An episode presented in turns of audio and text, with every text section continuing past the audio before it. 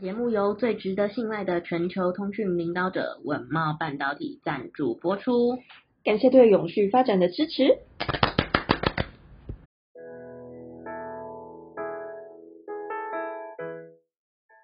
欢迎收听 ESG This Week，我们每天会为您带来重要有趣的 ESG 永续新闻，希望透过本节目提高大家对 ESG 议题的认识，引导大家关注永续发展，共建世界公民新未来。Hello，大家好，我是 ESG 世界公民数位治理基金会的 Angela。Hi，大家好，我是 ESG 永续思维学院的 Helly。学院致力协助你在 ESG 变革中成为机会领先者。那在这边先跟各位听众朋友说声抱歉，昨天因为 Helly 实在是忙翻了，所以就告假了一次。对啊，对啊，没有跟听众朋友分享到的，今天我们都把它补回来。是的，所以今天我们要分享的精选新闻总共有以下五则，分别是亚太永续投资的最新调查报告、六都减碳的三大方向、环保署回应民众对于碳权交易所的疑虑、光电用地白皮书曝光，两大条件成为幸福企业。那第一则新闻是关于这个富达国际，它发布了亚太区永续投资调查结果显示，亚太区的投资人对于永续投资保持的正面态度超过半数，五十二 percent。受访者有表示说，期望自身的投资能为世界带来正向改变，而且最关注的前三大 ESG 议题分别为气候变化，占了三十八 percent。永续生活以及负责任消费和生产占了三十四 percent，以及网络安全的三十三 percent。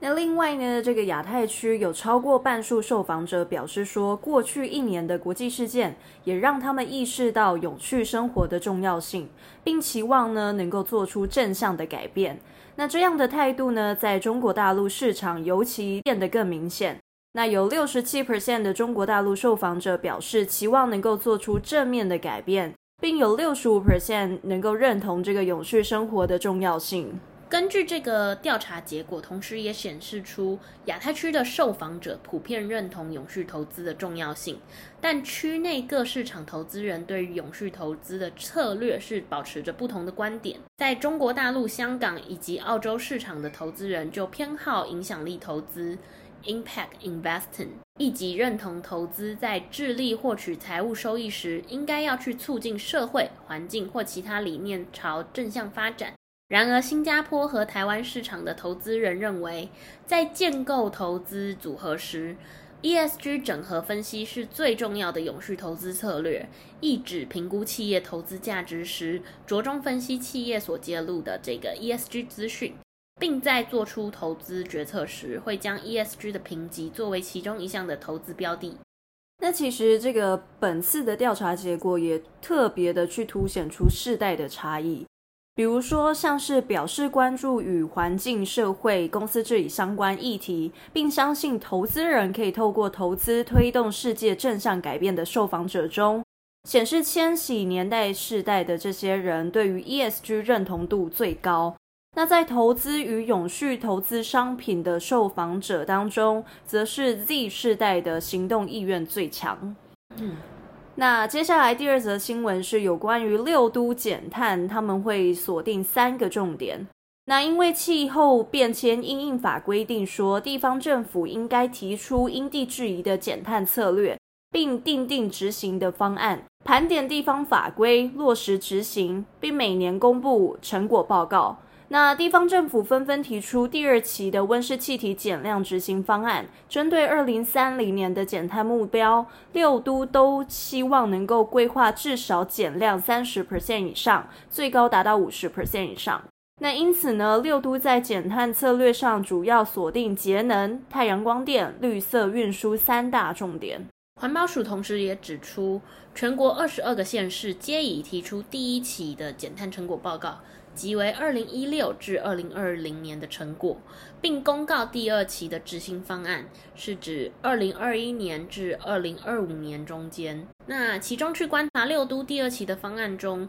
台北市以二零零五年为基准年，希望二零二五年能够达到减碳二十五 percent。二零三零年减碳四十 percent，桃园市则以二零一四年的排放高峰为基准年，希望拼搏在二零二三年能够减碳五十 percent。另外，新北市、台中市、台南市、高雄市则都是定下了二零三零年能够达到减碳三十 percent 的目标。那像是台北市啊，排碳就以住商部门为大宗，占比为七成五以上。那其次则是这个运输部门，占比将近为两成。那为了推动减碳呢、北市成立气候变迁因应推动会。二零二五年前呢，希望能够呃完成太阳光电发电设备设置容量达七十百万瓦，从学校、公部门屋顶做起，并推广公民电厂。以新北市来说，其实排碳量也是以住商部门最多，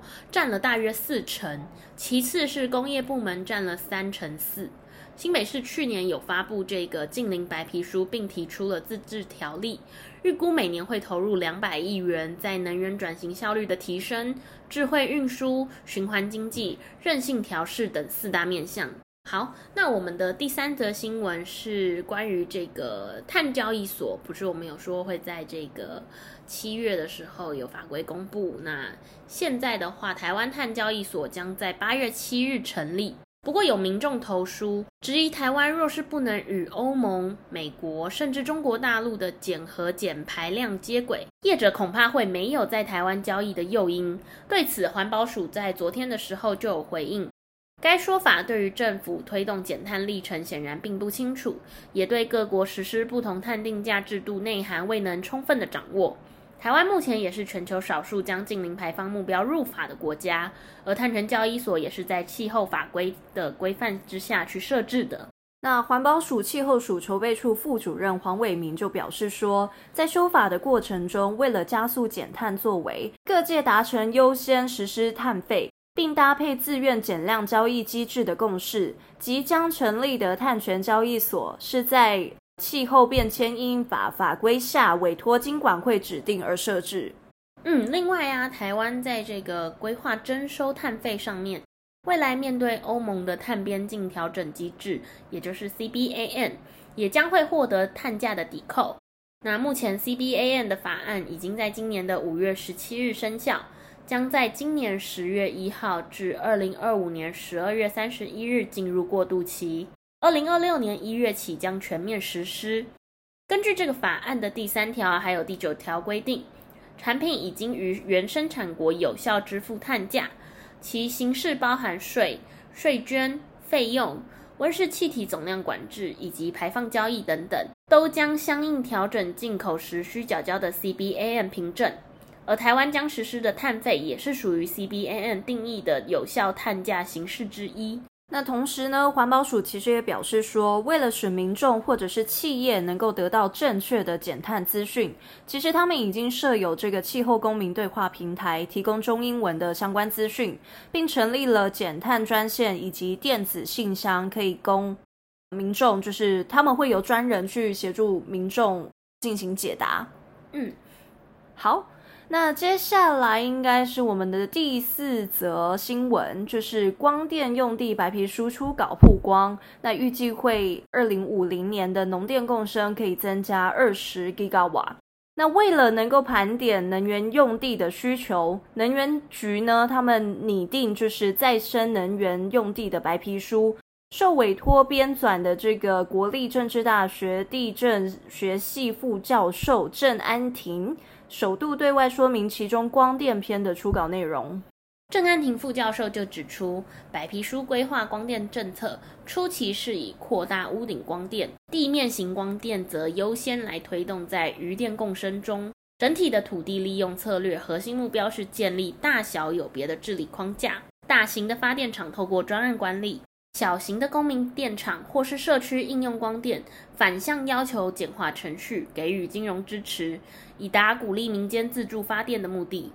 那另外呢，白皮书还有一大目标，其实就是推动示范区。那郑安婷强调说，地面光电的用地秩序需要国家的介入，不能任由市场进入农村。那依照白皮书框架，国家所成立的这个光电示范专区位居最上位，可以去试验适合台湾的农电共生方式，或是要求土地百分之百恢复，或者是生态零损失的可能性。那同时呢，示范区也要肩负着社会责任以及沟通的效果。嗯，其实从这个长期目标来看的话，依照白皮书的策略，二零五零年各县市的光电专区装置容量可以增加十吉瓦，那农电共生装置的容量可以再增加六到二十吉瓦，那零碳社区等应用型的光电最多最多能够增加十八吉瓦。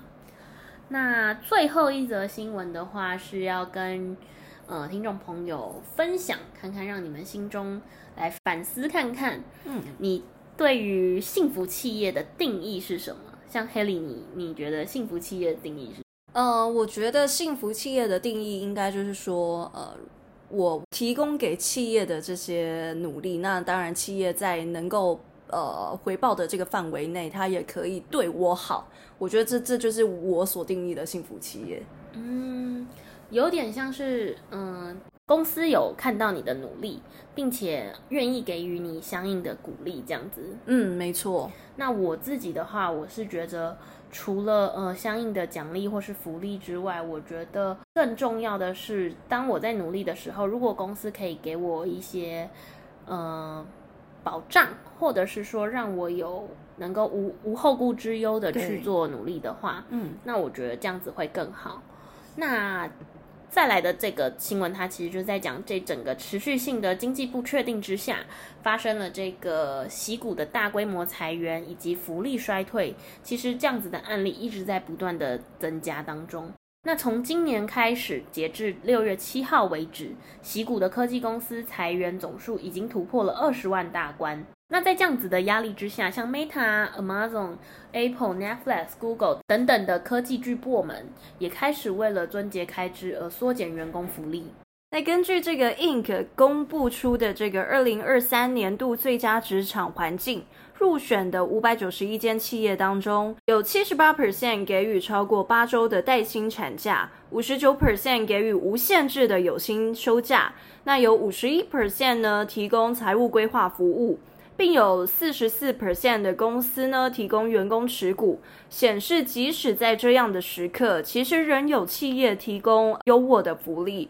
那总结来说呢，最佳职场环境入选的公司比较重视以下两个条件。那第一个呢，有点回应到我刚刚的回复哦，就是说他们有丰厚的薪资或者是补助，比方说像是科技新创公司这个 Looming Digital 的执行长 Jeff。Chambers 呢，他就表示说，为了吸引优秀的人才，选择让投资者少赚一点，以支付比同行高十 percent 的薪资，也提供员工认股。那 IT 公司这个 Raft 呢，则给予这个医疗的保险，提供全额支付个人以及家庭的保险费用。嗯，第二点的话，就是这个希望能够达到工作和生活中的平衡。根据这个福利咨询公司 Mercer 表示，现在的人们其实会更注重工作生活中的这个平衡，员工心理健康是成为一个非常重要的议题。以会计公司 Phillips Group 来为例，为了保持员工的活力，他们会特别拨出公司年收入的 one percent 作为度假基金。分配给符合资格的员工，来鼓励他们休假。因此，此次入选 Inc 最佳职场环境的企业当中，在心理健康福利方面皆处于领先的地位，有超过七十七 percent 的公司来提供了心理健康辅导员的服务哦。嗯，没错。那刚好这个 ESG 永续思维学院呢、啊，在这个周四，也就是我们的二十七号下午，会有一个呃关于幸福企业的一个线上论坛。那如果各位听众朋友有兴趣的话，都可以免费的去进行报名哦。好啦，那今天要跟各位听众分享的新闻就到这边结束。我们 ESG This Week 明天见，明天见喽，拜拜，拜拜。